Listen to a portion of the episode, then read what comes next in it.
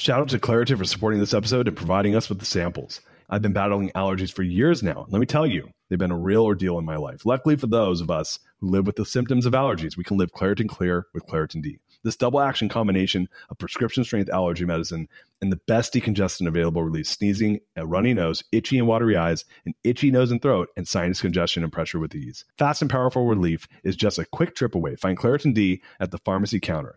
Ask for Claritin D at your local pharmacy counter. You don't even need a prescription. Go to ClaritinD.com right now for a discount so you can live Claritin Clear. Use as directed. Another day is here, and you're ready for it. What to wear? Check. Breakfast, lunch, and dinner? Check. Planning for what's next and how to save for it? That's where Bank of America can help. For your financial to-dos, Bank of America has experts ready to help get you closer to your goals. Get started at one of our local financial centers or 24-7 in our mobile banking app. Find a location near you at bankofamerica.com slash talk to us. What would you like the power to do? Mobile banking requires downloading the app and is only available for select devices. Message and data rates may apply. Bank of America and a member FDIC. Building the skill set's what takes a really long time, but building the show was a matter of go on as many podcasts as possible so that people know where I am, what I'm doing, what I'm interviewing, you know, the mission of the Jordan Harbinger show, all the things we're discussing. And then it's buy a crap ton of placements, ads, things like that to grow and any sort of digital footprint. But honestly, I've gotten just as much, if not more, of an audience by going on other people's shows and then they're like, hey, this guy's kind of interesting. I wonder what the Jordan Harbinger show is like. Like that's the best form of advertising. So if you can't spend four hundred thousand dollars a year, half a million dollars a year, whatever it is on ads, don't worry. You can build your show by going on other shows. That's how most people build their shows, anyways. So it's not magic. And like a lot of people think that building a business is, is some sort of magical journey. And in a way it is, but really once you get product market fit, it's about getting people to freaking realize that it exists. And then and then you're, you know, you're halfway there.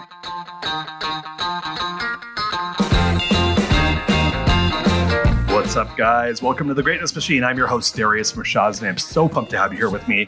Now, listen, the Greatness Machine is about two things. Number one, people are living their passions, and number two, those who are creating greatness in the world. Doing both of these despite the odds against them. Each episode, we're going to feature interviews of world class speakers and business leaders, showcasing their origin story, what made them tick, what got them to where they are now, so it can help you step into your greatness within your own life, business, and career.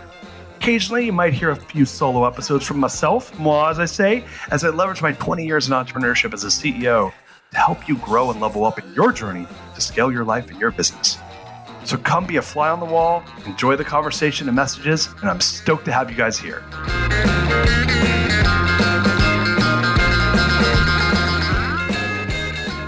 Welcome to the Greatness Machine. I'm your host, Darius Mirshahs, and boy, do we have a special guest today. My main man, Jordan Harbinger, on the mic. What's up, brother? How you doing, man? You, you know, you you're lazy with your own last name. Like it's it, to me, it looks like Mir Shahzadeh. But you just said like Mir Shahzad. You just like thr you just kind of slathered it out there. You don't even try. I just like it just rolls. Yeah, you didn't even you didn't even put any effort into that. No, just blah. and man, here we are. But um, that's the. I always like to give a little bit of the origin story of like how this came to be. Mhm. But I want to give your formal background. Do you mind if I do that? Go for it. Yeah, sure. Dude i like it's this is you have you have kind of a you have a ridiculous background like it's it's I was I a mean- weird kid. I'm a weird adult, but I was even more of a weird kid. dude i was a super weird kid too we have that in common we have a few things in common like you have a little bit of mortgage experience mortgage-backed securities Right. I, I came from the mortgage industry but yeah man um hailing from the great state of michigan i saw that i love michigan i got i got peeps in birmingham Oh, jordan that's where I'm from. That's so funny. No way Yeah, oh, yeah. oh, the townsend hotel all freaking day baby yeah Sweeping the lobby, maybe. I couldn't afford to stay there growing up. That's for sure. um, I um, I owned an, an ad agency for a hot minute, and they're in Birmingham. Actually, they're in Bingham Farms now. But um, Mm. yeah, I used to go up there all the time. I, I, I they're such good people in the state of Michigan. I really like salt of the earth. I didn't notice that until I moved to other states, and then I was like, "Why are people dicks for no reason?" And Yeah. then you know you get used to it, like when you go to New York, and you're like, "Oh, okay, they're not dicks; they're just really honest." And then you move to LA, and you're like, "They're Yeah. not honest and they're dicks. Yeah. No, these people are just bad. This is just not great. People. Hollywood specifically. I was like, I, I'll hard pass on on living here any longer. The I live in wor- NorCal. the worst. I grew so I grew up in Southern California. I'm Persian, which is like Mhm. basically like Little Iran. Yeah. And then and then I moved to San Francisco and lived there for 17 years. And now I live in Austin, Texas. Mm. So, but I will say, man, some of my favorite people in the world, all Michigan people. So I I, I love seeing that about you, dude. That, Uh, that's like one of the common patterns right now is wherever you know grow up wherever and then move to san francisco and then move to austin because san francisco is so poorly run and like Yeah. there's literal feces everywhere yeah, it, it- dude. I, I moved to San Francisco 2001. I didn't take the detour you took, which is going into New York, which I Mhm. freaking love New York. But I went to San Francisco 2001, like fresh out of college, lived there till 17, and then I was just fucking over it. And I was like, Mhm. get me out of here. My wife's family lived in Austin, and I'm like, and I'd been going there since 04. And I'm like, dude, that place is so cool. yeah And, yeah it, and it was like, and by 13, I'm like, I'm out. I'm moving to Austin. It took me a few years for business reasons. But yeah, man, this place, like, Austin is like what San Francisco was 15 years ago. That, that's what I yeah that's that's kind of what i figured i wanted to move to austin a long time ago but I, I can't because my wife's family lives here and so we're building houses here and stuff like that and also since i'm a uh, essentially my business has one employee and then a bunch of contractors it's it's okay for now Yeah. But I don't blame most people for moving, especially if you can like run your company somewhere else. Dude, I will say that, yeah, and and it's funny. I mean, even given the business you're in of you know doing radio and podcasting, I mean, th- this is like a hub for podcasting. Definitely. Th- This is like like it's crazy who's coming here right now. So I mean, Joe Rogan just came here, and there's a bunch of other people here right now. And I and I I mean, I came just because for family, and then now I'm like, wow, this is. I kind of feel like I keep telling people this. I'm like, I feel like Austin's the center of the universe right now, and I, I, I don't. I mean, obviously, I live here, so I'm biased, but I I mean, Tesla just came here. I think Samsung's coming here. Apple's uh, you know building a campus here. I mean, there's a reason why all these people keep choosing Austin. Yeah, yeah, So- yeah. I think it's it's only a matter of time. I mean, you're buy buy property. That's the mo- moral of the story. Buy as much property as you can afford right now in Austin, Texas. Yeah, it, it, I, I was telling some friends who I'm in a CEO forum that's in San Francisco, and they they came out here for a forum retreat, and I said I feel like th- it feels expensive because it's gone up like crazy here over the last like five or ten years. I said I feel like this is like saying like Silicon Valley was expensive in 1981. Yeah, You're like, oh, it's so expensive in in in in, in Woodside. yeah. Three hundred dollars per square foot. Get What? out of here. I'm not paying that. Imagine when it's four thousand bucks a foot. Yeah, yeah, yeah. It's like sixty bucks a month for parking. That's ridiculous. You know, You're out of your you're out of your fucking mind. Yeah, exactly. My parking spot in San Francisco was five hundred and fifty dollars. No, dude. I own I own an apartment building there, and I charge for tandem parking five hundred bucks. That's where they Yeah. got to like move their cars to Yeah. back out. You know. So ridiculous. Uh, it's but it, I will say this, man. It's getting like a lot cheaper there with COVID right now. So we'll see. We'll see if that. Key, I don't think it'll stick. I think it's going to go away pretty quick. But right now it's cheap. So get on it if you can. Mm. Dude, I'm gonna give. I'm gonna read through your bio, and then I wanted to say a few things. So, so Jordan's an American lawyer. I think recovering lawyers, probably. I mean, dude, Yeah. right. I mean, I'm a Mhm. recovering CEO. You're definitely a recovering lawyer. Toy, turned dy- social dynamics expert and entrepreneur. Jordan interviews world's top performers from legendary musicians to intelligent operatives, iconoclastic writers to visionary change makers at the Jordan Harbinger Show.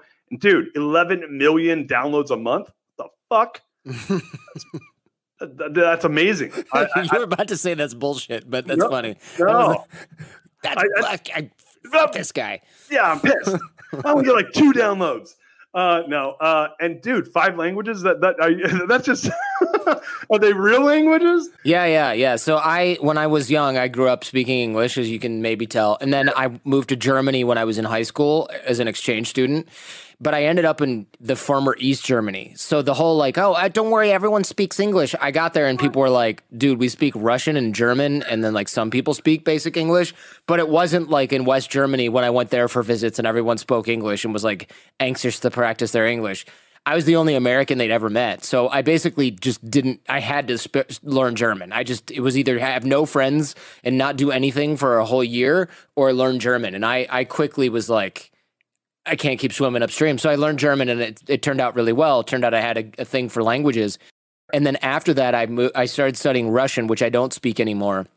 And I moved to Ukraine for a minute came out, had pretty decent, like basic Russian, and then I moved to a country called Serbia, which is in the former Yugoslavia. Yeah, yeah, yeah. And I worked there for over a year. And so I learned Serbian, but then I also forgot it really quickly for some reason because I never got to that point where I got with my German where I was like able to basically dream in it. It never really happened with Serbian because there was a lot of English there. Yeah, yeah. And and then uh, as I got back, I was like, oh, I'm pretty good at languages. What else should I study? And I thought about Russian, and then decided, you know, I was going to North Korea at the time, like on and off, like every six months. Yeah, why not?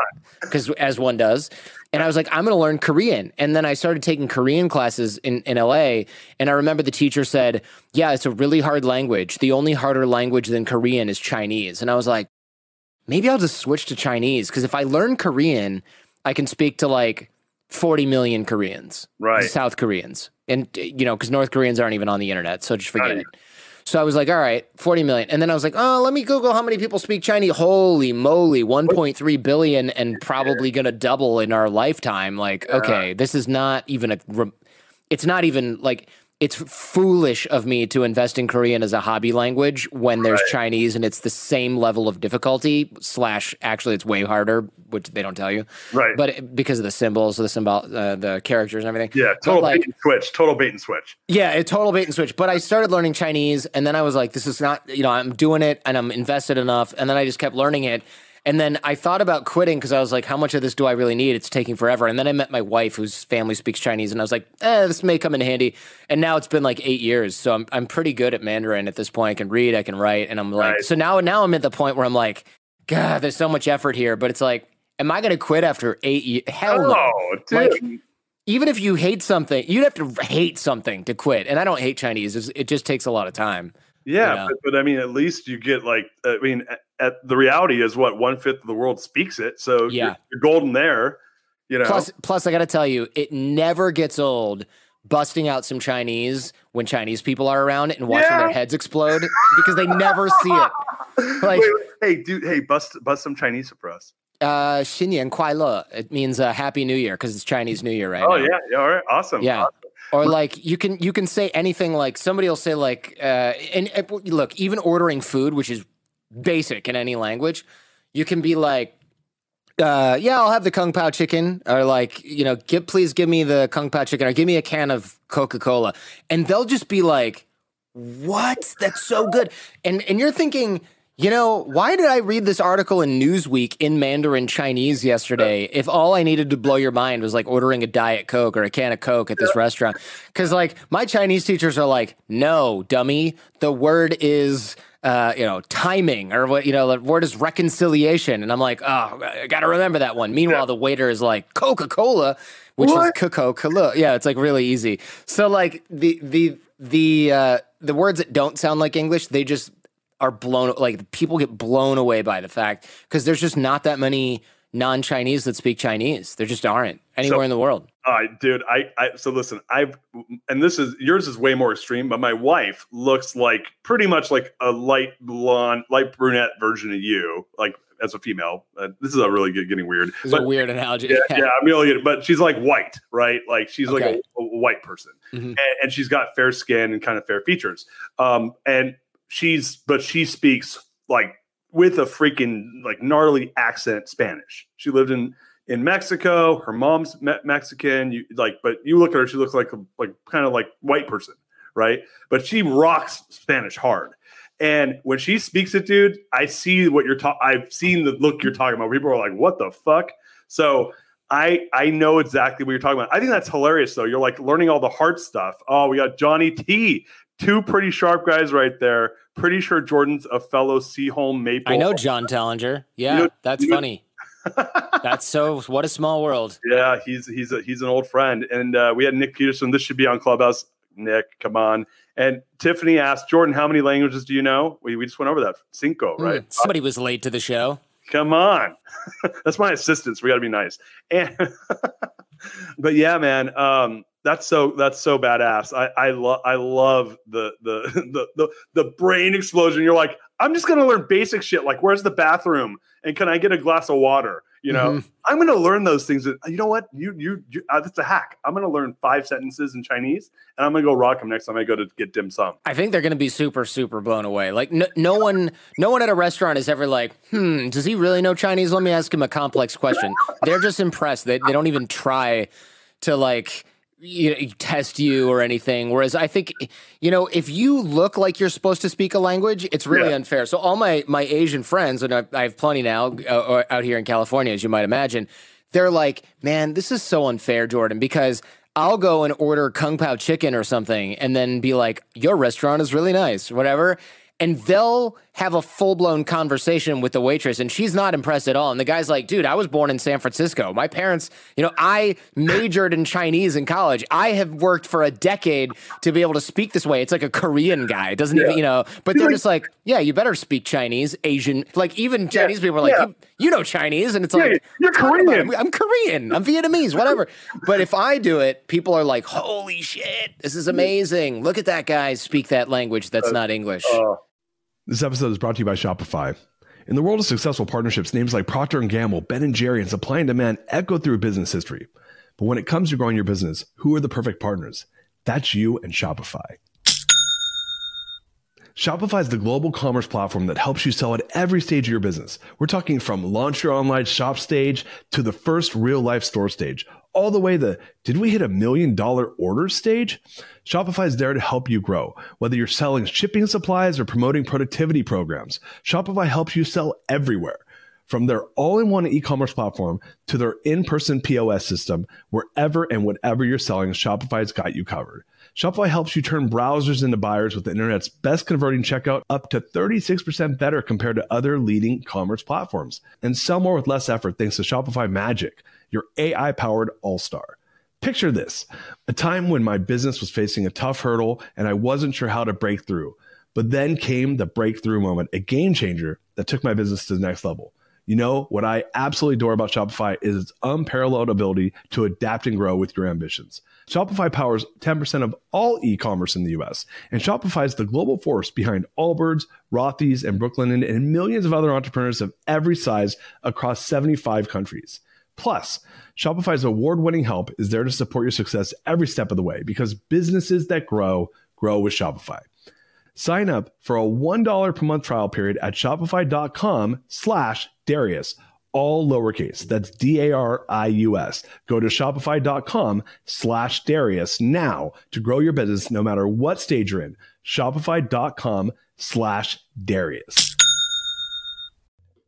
Shout out to Claritin for supporting this episode and providing us with the samples. Hey there, friends. It's Darius from here, and I have a little confession to make. You see, I've been battling allergies for years now, and let me tell you, they've been a real ordeal in my life. Allergies have been my constant companion. They stop me from fully enjoying the little things in life, canceling plans with friends because of sudden allergy attack to missing out on an outdoor activity because of sneezing fits. Allergies have been a real nuisance. Luckily, for those of us who live with symptoms of allergies, we can live Claritin Clear with Claritin D. This double action combination of prescription strength allergy medicine and the best decongestant available relieves sneezing and a runny nose, itchy, watery eyes, an itchy nose and throat, and sinus congestion and pressure with ease. I've been a Claritin D user for many, many years now, and let me tell you, it's made a world of difference. Since I started using Claritin D, my symptoms have improved dramatically. Now I can breathe easier, enjoy outdoor activities without worrying about sneezing fits, and truly live my life without being held back by allergies. Ready to live as if you don't have allergies? It's time to live Claritin Clear. Fast and powerful relief is just a quick trip away. Find Claritin D at the pharmacy counter. Ask for Claritin D at your local pharmacy counter now. You don't even need a prescription. Go to ClaritinD.com right now for a discount so you can live Claritin Clear. uses directed. When you need mealtime inspiration, it's worth shopping Kroger, where you'll find over 30,000 mouthwatering choices that excite your inner foodie. And no matter what tasty choice you make, you'll enjoy our everyday low prices, plus extra ways to save, like digital coupons worth over $600 each week. You can also save up to $1 off per gallon at the pump with fuel points. More savings and more inspiring flavors make shopping Kroger worth it every time. Kroger, fresh for everyone. Fuel restrictions apply. I'm you know what I'm gonna do I'm gonna do like a derivative sentence like hey can I get my ice can I get my water without ice? Like Yeah. something where it's like not like Not way basic. not normal not basic yeah. I'm gonna learn something really fucked up to say. Oh man that's dude, that's incredible. So hold on so why the hell did you go to East did you go to Berlin Uh, no, I was so when you're an exchange student, you think I'm going to Berlin. It's going to be amazing. No, you never go to. It's like all those Europeans, French people that come in the, the United States and like, yeah, I want to go to New York or Chicago, and it's like, bro, No, you're going to be on a farm in Montana if you're lucky. If, if you're lucky, people aren't going to be like swamp creatures that just have you there for manual labor. yeah Um, and so I didn't. I originally got placed on a farm, and I said I'm not going. And they were like, "Look, man, everyone gets placed on a farm." And I was like, "Then I'm not going to go." And, and the exchange organization was like, "You suck. This guy sucks." oh you did suck G- yeah, because you're not oh, supposed yeah. to do that. well I would I would have done that I'm not wor- going to work on a farm Hell no. Hell No, no. no. And, and also, like, small town village life sucks anywhere. In, in, in America, in Germany, it's very similar. There's 10 kids in the neighborhood. They're all in each other's business. None, you're not interested in anyone romantically. They're never doing anything except for the same, you know, they're all smoking in some barn like all, all the time. And they're bored because you can't ever do anything. And you're three hours away from the next town. So everyone takes a train in and then like drinks at a bar and comes home. And you're like, my life is so boring. But I, I, um, since I said no, they were like, well, you're not necessarily going to get a family placement and not go. And I was like, fine. And my parents were not happy because they were like, well, what happens if you don't go? You're just got to like go to senior year. And I was like, yeah, I'll just be a senior. Like, I don't care because I skipped my senior year. That was the, the thing that Right. I, I'd skipped for. And luckily, a few min- a few months before going, or a few weeks, can't remember now. I got placed in this like mid-sized town that was not a suburb, but it was in it was a city with like a couple hundred thousand people. So I was like, all right, great. yeah And it just happened to be in the former East, and I kind of knew that it wasn't going to be. They were like, we got to warn you. There's 42 or there's 47 exchange students in Germany. 44 of them are in West Germany. Three of you are in the former East Germany. One guy's in, you know, Ber- Berlin.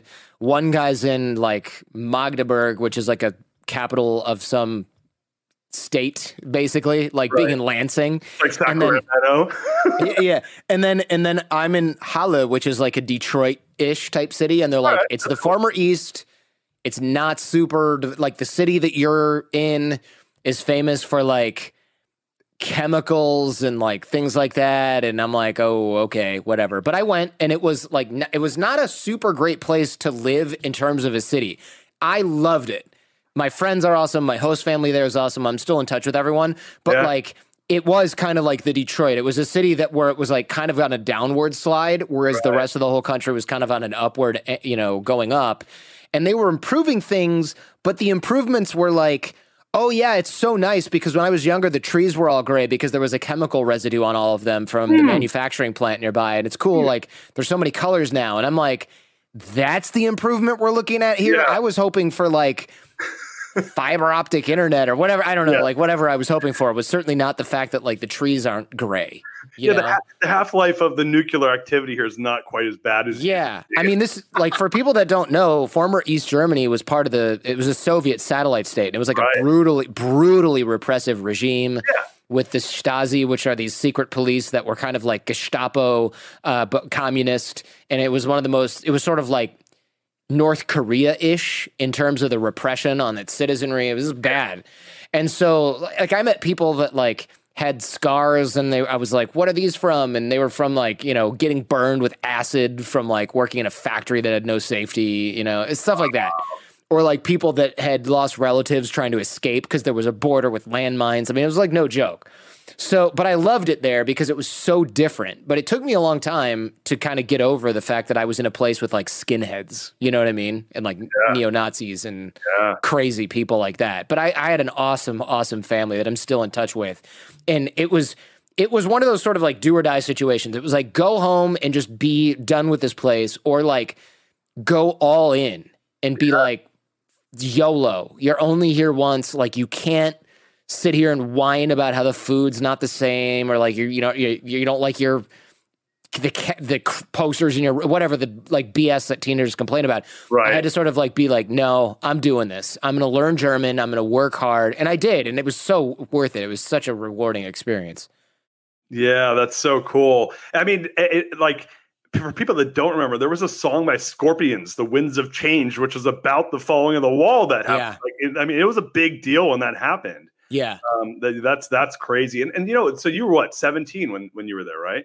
Yeah, I was 17. Yeah. Yeah. mhm. And was that the first time you had done anything international traveling by yourself? No, uh, wait, yeah, by myself? Oh, certainly. Yeah. So I think the reason I decided to go on the exchange originally was I, when I was in middle school, I was kind of bored. I was getting in trouble. I was doing like a lot of bad stuff. Like I was doing like credit card fraud and stuff. Not like Jordan wrote his name with a Sharpie on the stall in the bathroom. It was like I was ordering like electronic parts and cellular phone stuff off of like catalogs with credit card numbers that weren't real. You know, like bad, bad. And then I was, my parents were like, "All right, he's he needs to get straightened out."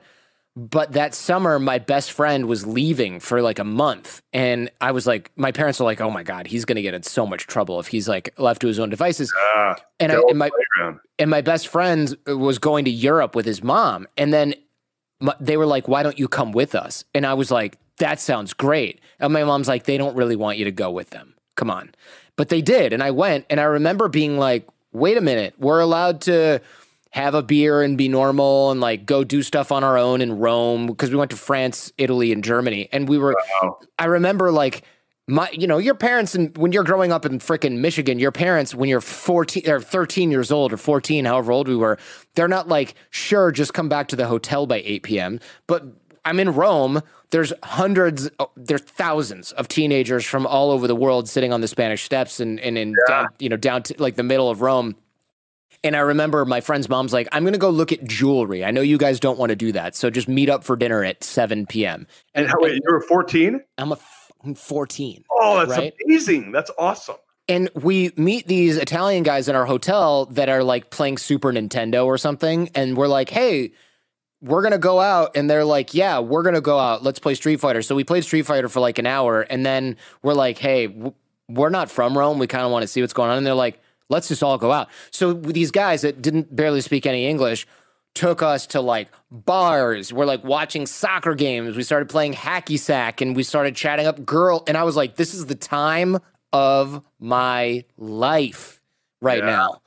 And so I, and then I go back to Michigan where like you're 16, you have your own car, and your mom's like, be home at 8 p.m. And you're like, cool, there's literally nothing to fucking do anyway, right? Right, right. So, and John Tallinger, who's hopefully still watching, knows what I'm talking about, right? You're, like, you're, just, you're going to like one parking lot to another to see who's standing in the parking lot smoking. And you're like, yeah, this, let's, lot, to, this let's sucks. go to Taco Bell and get into a fight. Yeah, that, dude, so accurate. No one has any money. Let's just get into a fight. Right, exactly. We're just straight up bored. So I was like, I need to get back to doing European things because that's everyone there is having a billion times more fun really living life. In America, uh, the values just didn't make any sense. Like we were all being treated like kids because, and then we were acting like kids because we were being babied. Whereas in Europe, they're like, try not to get anyone pregnant. And then somehow you're like, oh, okay, it's actually not that hard because I've got all these friends doing things that aren't just like doing drugs and staying at home Right. and trying not to get caught. Totally. So so I decided to go on a foreign exchange because again in high school I was literally like the one driving around from one parking lot to another. And I I told my girlfriend at the time I'm going to get in trouble again. I just know it. I like feel it coming on, you know? And she goes, "You know what you- what are you going to do?" And I go, "I don't know. You know, maybe graduate early." And she goes, "By the way, I'm leaving for boarding school. I'm going to go to boarding school in Norway because I hate going to school in Michigan." So she left and she's like, "You should go too." And I was like, let me stop you right there. Your mom's a senator. My mom's not going to be like, my parents aren't going to be like sending me to boarding school in Norway for 25,000 or $40,000 a year or whatever. Like, not happening. So she goes, Well, why don't you be an exchange student? And I said, Yeah, that sounds fun. She's like, Here's the catalog that my mom has in her office because she's a senator and they send her this crap and she's supposed to go to schools and talk about it. And she's just gave it to me. And I was like, You're telling me I can look through this book of different countries and pick a place to go to and just go there for a year. And she's like, Yeah, that's how exchanges work. So I picked Israel. My parents were like, No way. They're blowing each other up over there. And then I picked Hong Kong, and they were like, No way. China's taking over. And last time communists took over a country, Yeah. they built a wall and they didn't let anyone out ever. Yeah. So hell no, dude. And then I was like, All right, fine. So I basically said, Somewhere in Europe, is that going to fly? And she's like, great. I didn't like French. I didn't want to go to Australia or the UK because they spoke English and it didn't make any sense. I think I basically just spun the globe and hit Germany, or spun spun the European map anyway and hit Germany, and and that's how I ended up there. And it, like I said, it, it was definitely the most rewarding experience of my life. And now I realize, like, you really, as a kid who's precocious or whatever the word is, you have to get out and do stuff. I am a firm believer that there are huge numbers of people that are in prison right now because they were straight up like not challenged and so yeah. they started a business doing something that got them in trouble and then they went to jail. Like I'm not talking about violent crime, but no, no. when I when I do work in prisons, there are guys in there that are like in there for various types of fraud and I'm like, "Bro, you were literally just bored. 100%. You're so oh. smart. You should have been an engineer." Totally. Yeah, the, the, like do you do like Defy or do you do Hustle 2.0? Yeah. yeah. Hustle 2.0, Defy. Yeah, I've done both actually. Yeah, yeah. I, I know Cat Hoke. Uh, okay. Uh, yeah. I was supposed to do Hustle 2.0, and my plane from New York got freaking canceled. I just sleep on the floor of Terminal 4 in JFK. It was the worst. Gross. Yeah, but yeah, it was so gross, and it sucked because I missed my trip for Hustle 2.0. But anyhow, uh, John Tallinger says, "Don't ask why I still live in Michigan, Jordan." No, why? you know, it's probably here's the thing. I'm sure it's fine when you're an adult. The problem is, and I guess this is probably true for literally anywhere you live at this age, but in America, I should say, in America, ages, let's say 14, 13, 14 up to 18, you're treated like a fucking baby. Yeah. But you have a mind of a really immature adult that wants to go learn and explore things. And everyone's like, nah, just memorize this verb table of Spanish or French verbs and also a bunch of dates in history. And, you know, we're going to take no field trips and there's not going to be anything hands on and you're going to have to be in class with some of the dumbest people that you know and you know even if you're right. smart and then you've got to work really hard because you have to get into a good college and then go into so like you don't feel like you have anything to look forward to that's right around the corner mm-hmm. and so you spend high school just being like whatever and if, if you're an adult, I'm sure it's fine. There's a lot of things going on everywhere. But I, I, I see this even here in California. I see kids like smoking in front of a 7 Eleven, and I go, there's just nothing for them to do. No, like th- there's just nothing for them to do. So I, am a firm believer that like I, have got to figure out what to do with my kid. He's only 18 months old now, but when he's old enough, I'm like, we got to get this kid out of the rigmarole of like going to and from meaningless courses because it, it just drains your ambition in your brain and it just Yep. it's such a time in your life where most kids i think need way more stimulation than they were getting uh, in high school are you guys enjoying the show so far? Darius here, and by now you might know that I'm passionate about a few things pizza, pink unicorns, core values, and down and dirty, interesting conversation with some amazing people. However, the biggest one that I've spent most of my career on is entrepreneurship and scale. You see, look, my first few years in business, I spent like probably a good five years of my life getting my freaking teeth kicked. I mean, really getting crushed. And I learned a lot during that time period. So I spent the greater part of the last couple years helping entrepreneurs scale their businesses in a meaningful way without going through the same growing pains that I did. And what I realized is that CEOs and business leaders don't know if they can scale, and thus they do the right thing at the wrong times. This causes them to lose clarity, lose momentum, alignment, and the bottom line is you lose money. And look, you don't have to do that. It's why I created what I call the scalability assessment and you can access it 100% for free. That's right, guys. There are perks to listening to the Greatness Machine. All you have to do is go to dariusscale.com. That's D A R I U S scale, S C A L E.com. And there you can check to see if your business is set up to scale properly. It's going to give you a scalability score at the end, and it's also going to give you some clarity on what you can do next. Once again, guys, that's www.itsdariusscale.com. Once again, guys, it's dariusscale.com. And now back to the show.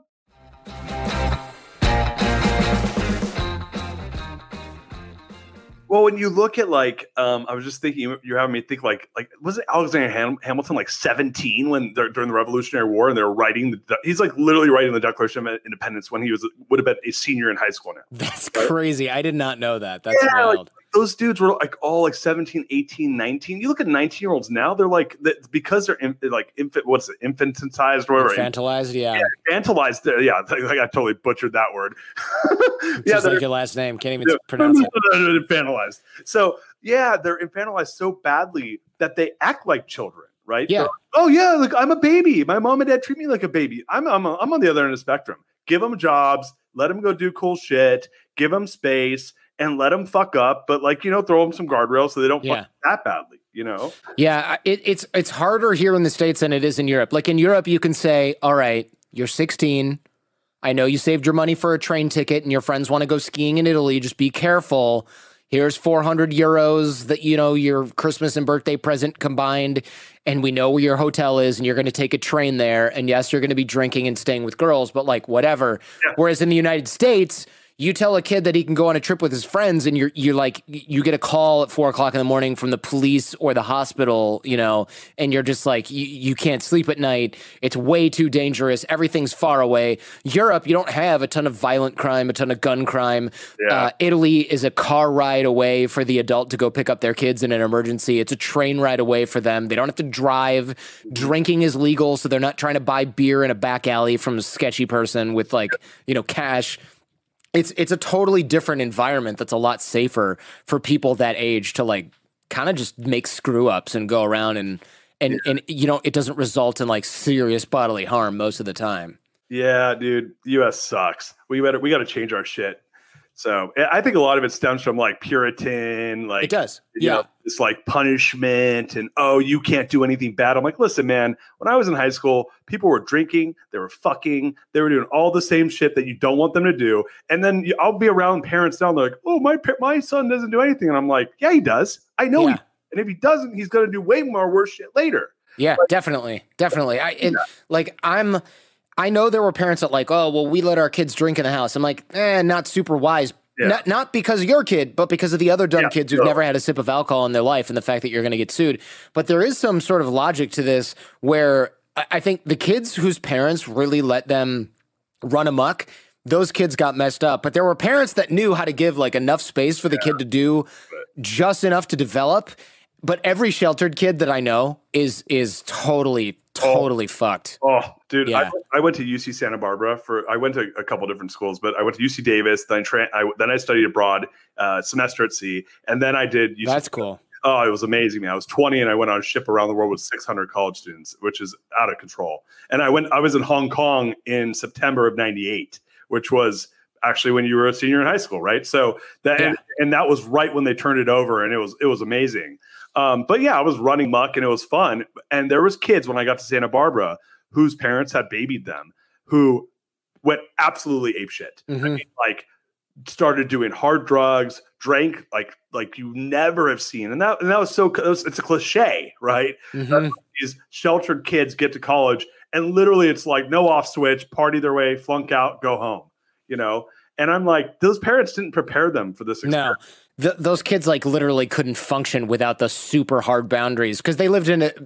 Look, we're talking about repressive societies. You see totalitarian regimes. Their citizens don't like like look at Iraq. Okay, to get like dark for a second. when the when the constraints come off, there's all kinds of craziness. Like some of that's sectarian violence, but a lot of it is when you have unchecked when when everything is hyper regimented and there's a lid on all this stuff and there's secret police and everything is punishable by corporal punishment or capital punishment. You don't really realize that underneath the surface there's like no one has any idea how to behave when there's not a s- secret police officer breathing down your neck and monitoring all your communication right? so so when that lid comes off it's not like hey let's just do democracy everyone it's like gang militia mafia Yeah. rival government faction religious cults religious sectarian violence all that stuff just crops up because people just look to replace one set of guardrails that's over, one set of overly strong, overly controlling guardrails with another one. That's why you see a lot of these countries that were like hard secular totalitarian regimes like Syria. And then it's like, yeah, hey, we're not doing that anymore. You know what we should do? Fucking ISIS. Yeah. Right? Because people are like, they, they need the, the rules. They don't have any culture of, of like self policing. Yeah, so it's, it's funny you're saying that. So I, I'm half Iranian, right? Half Persian, and Um, a lot, a lot of what I had heard, and I haven't been because I, I actually have a passport. Funny enough, Wow. It- it's like a picture of me when I was one and a half because I moved there when I was one years old. Also, is that good for much of anything? I mean, I guess if you get like if you get if you're on a boat and it gets hijacked by terrorists, you're like, I'm Iranian, man. Yeah, Look, sure. Look, then you can use that passport. This is me as a baby. But if you're anywhere else, that passport, sew that shit into the lining of your suitcase and ne- never show it to anyone. it doesn't. It's not very helpful. No. Uh, but I have I have buddies who would go back there because they're, they're Persian, their family's Persian, and they're like, yeah, we go. He's like, they're Darius. There's underground parties, tons of ecstasy. Mm. Like these people are they they're making boot like moonshine. Hmm. like, dude, they're still doing it. Like that's why I'm like, why? Like I have major qualms about like the legal the illegalization of substances. I'm like, I've never met a person in my whole life that wanted drugs that didn't go get them. I just haven't. Oh man, I I I, I wish I could get drugs, but now they're illegal. So I'm yeah, not. they're illegal. uh, Can't get them.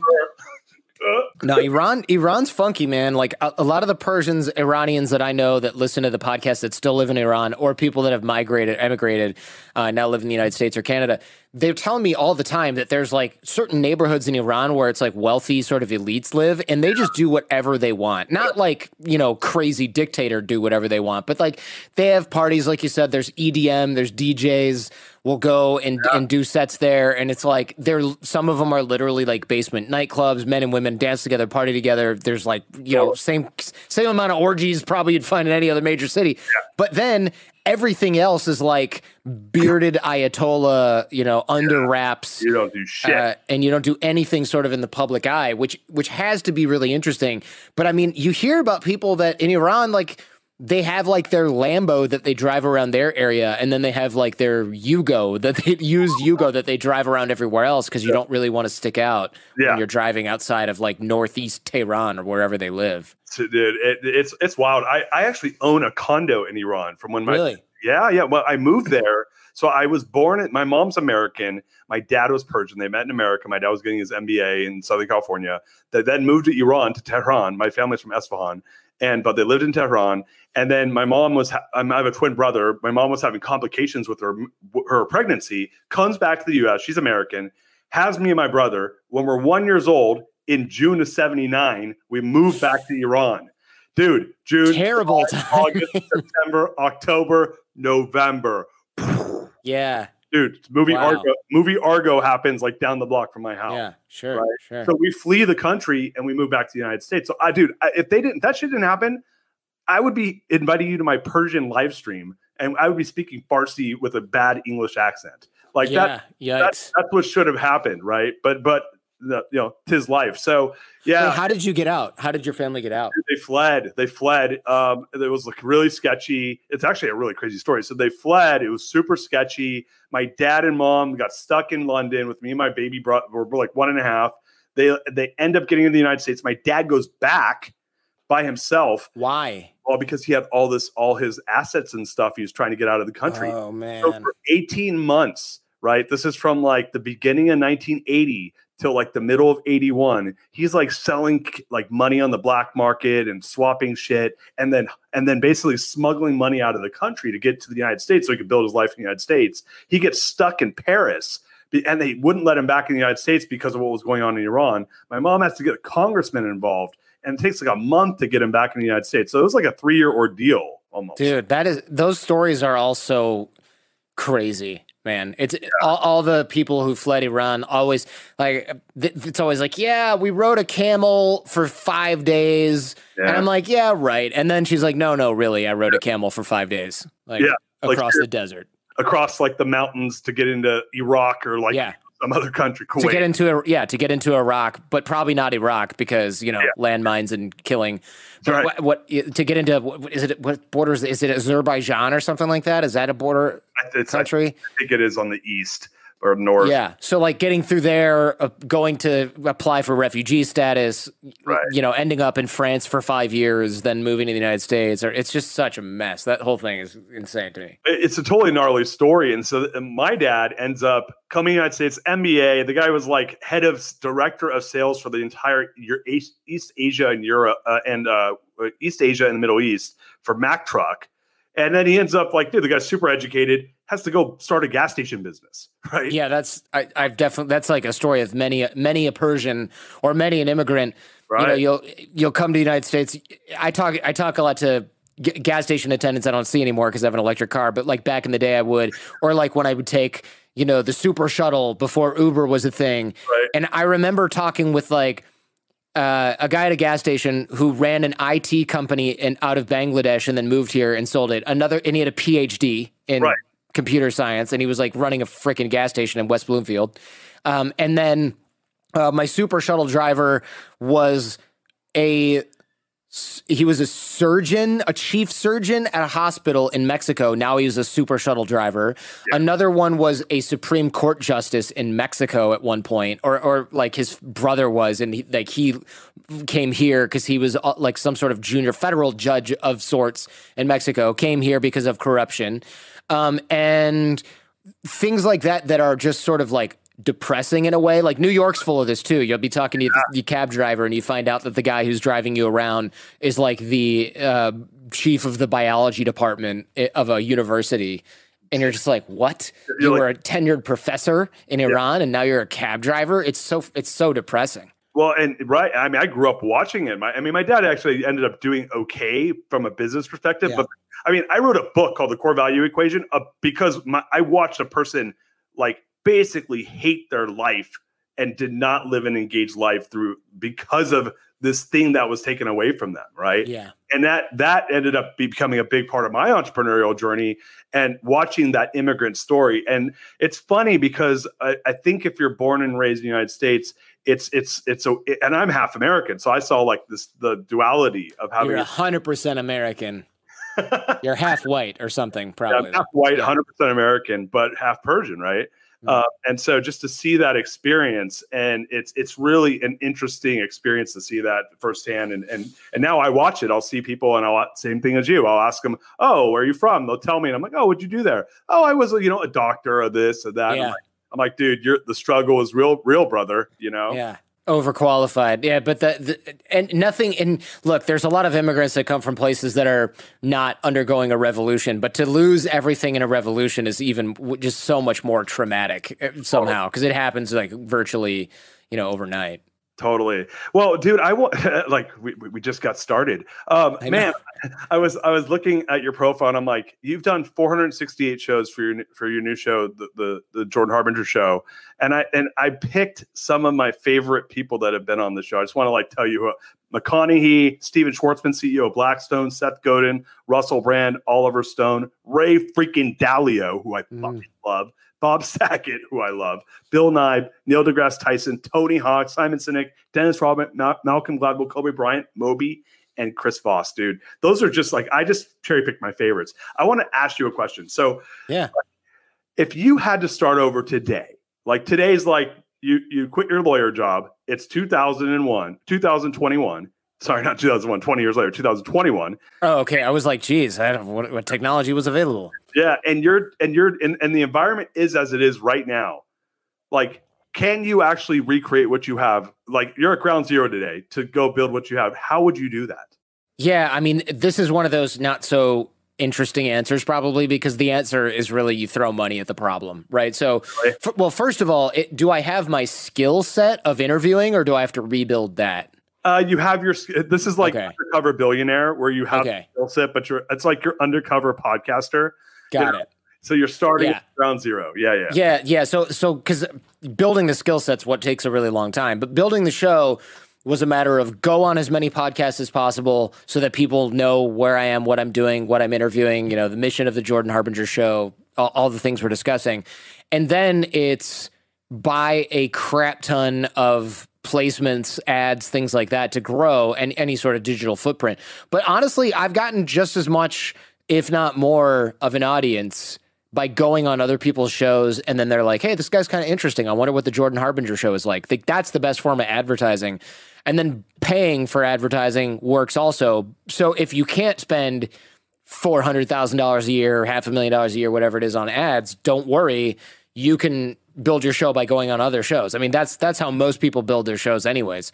Um, so it's not magic, and and like a lot of people think that building a business is, is some sort of magical Yeah. um, journey, and in a way it is. But really, once you get product market fit, it's about getting getting people to freaking realize that it exists, and then and then you're you know you're halfway there. What do you? So let me ask you a question about that. So I mean, I, I'm I'm going on a bunch of shows right now, and I kind of got to the point with my assistants where I'm like, look, unless they have like a decent following, I'm I'm, Yeah. I'm over it. Like like Yeah. like it's time consuming. I'm really busy, and and and I don't. I'm trying to figure out what the hell I'm getting out of it. Right? Like like so again, it's ground zero. Like what? Like how do you like? You don't have like the you know the, the card to say, hey, I want to get on some badass show. You know, like how do you how how would you navigate that part of it? Yeah, I mean, I would go on. I, what I did when I f- started again, because I had another show before this one that I ran for 11 years and I had like 700 episodes of. Yeah. And then I had a split with my business partners over like the direction of the business. And I ended up just like starting fresh. I, I always joke that I got fired because I technically did, but it was, it's one of those things where I'm like, cool, you're firing me, except I'm taking all the staff, the whole audience of the show, and a bunch Yeah. of the resources with me. So who got fired? Um, but that sort of triggered me into like, okay, I need to rebuild the audience. And so what I did is I went on like 140 shows in like eight months or 10 months or something like that. And that's a lot of shows, man. But I, th- I didn't care what size they were. Cause if I got 50 new listeners, fif- five new listeners, that's not ideal. But I went on a bunch and I sor- sort of rebuilt the snowball Mm-hmm. um that way. Like and and then people were like oh okay this guy who i used to like over here is now over here. Right. and that that helped a lot you know. But if if you don't if you don't have any footprint then it's going to be different than oh this host that i like is over in this new place. You know Right. that's different than like brand new personality. So that's why it's a slow burn. But going on a bunch of shows but like you said don't go on shows that have four people yeah. watching because it's painful it's it's painful you It's know? almost as painful as when I sing karaoke with less charming. right i agree i agree I, I went on a show and, and I've been on a couple shows where I, and some of them was fucked up is I hired a PR firm to get me on shows. oh They yeah got me on a couple of these shows and I'm like, it was like the guy had no lighting. It was like they had like a, it was almost like a drape behind them. They were like their grandmother's kitten uh, basement. And I'm like, what the fuck is this? I, I, Yeah. I, thought it was like, you know, like the, the guy like put the lotion in the basket. yeah It was like that type of shit. I was like, um, is this guy gonna fucking kill me through the screen? Yeah, yeah. There's a lot of guys that do like the show in the basement, and the the P- PR firms are li- uh, look. I'm sure they're great at what they do in a lot of ways, but they really don't know anything about podcasting most of the time. So whenever I get pitches from PR firms, I'm always usually underwhelmed because I get a three page press release with a photo of the book, and I'm like. You know, you don't know anything about my show.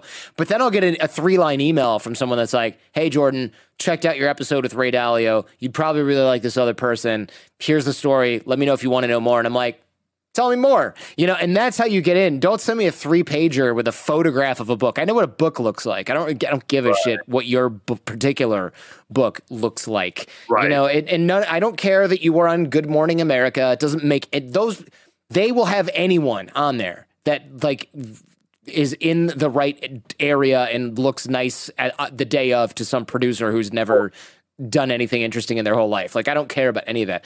So in PR firms, that's all the currency they have. They have no clue. Yeah. There's nobody you can no nobody you can pay has access to great shows. You always have to pitch them.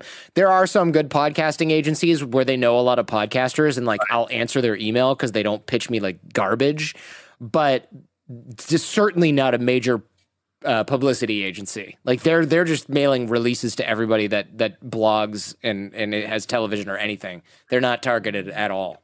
So I, uh, yeah, I, I made that mistake. Actually, they pitched you my, for me, and and, and I was like, oh, and, and at the same day, John Roman was like, yeah, I, I know Jordan. I'm like, oh, that's cool, like random, right? I like I, I had heard of your show, but in, within 48 hours, Roman and I are on a walk, and he's like, yeah, my buddy Jordan Harbinger, and That's my cool.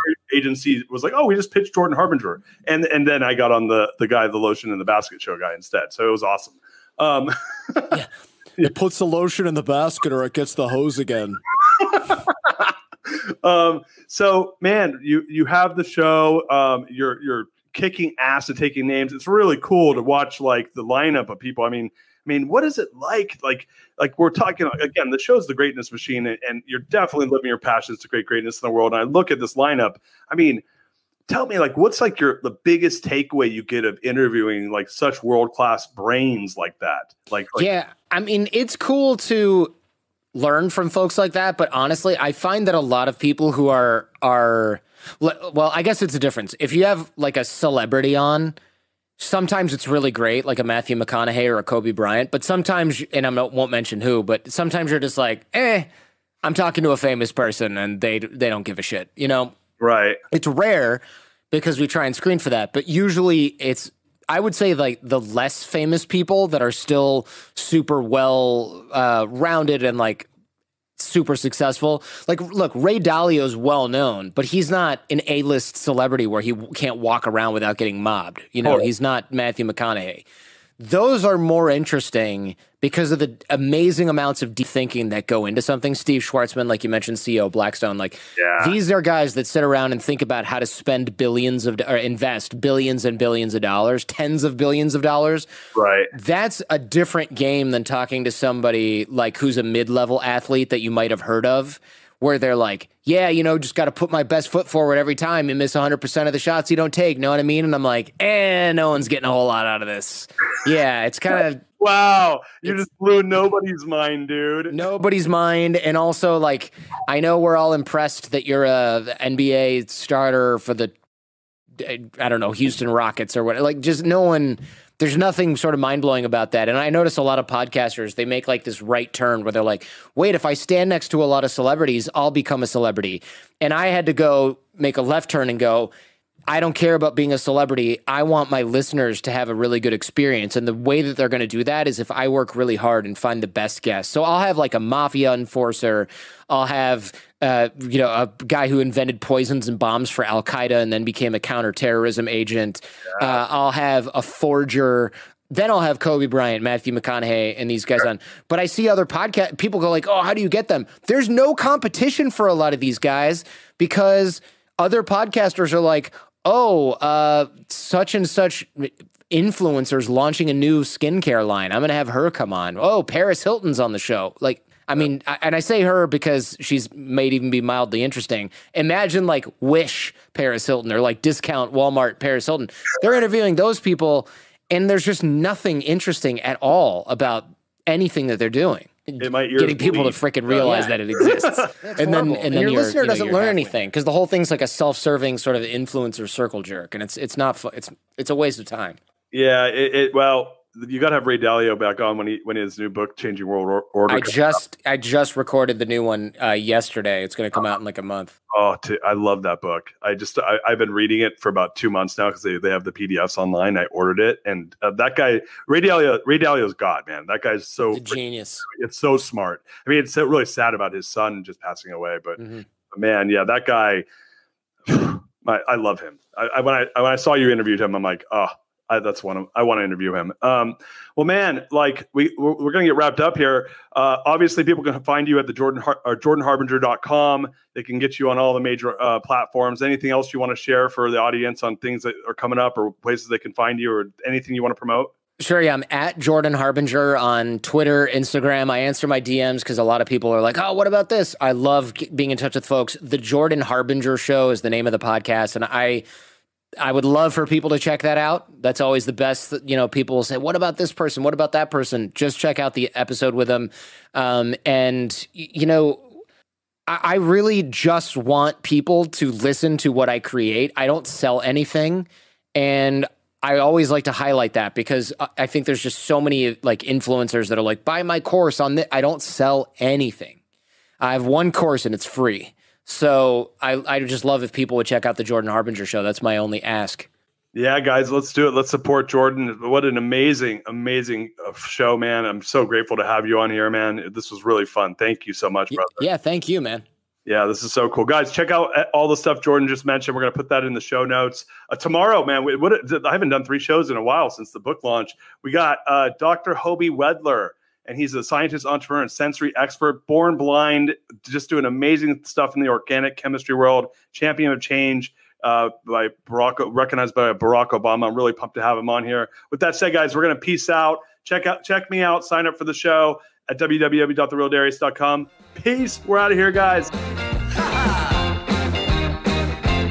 You are listening to The Greatness Machine, and that's a wrap for today.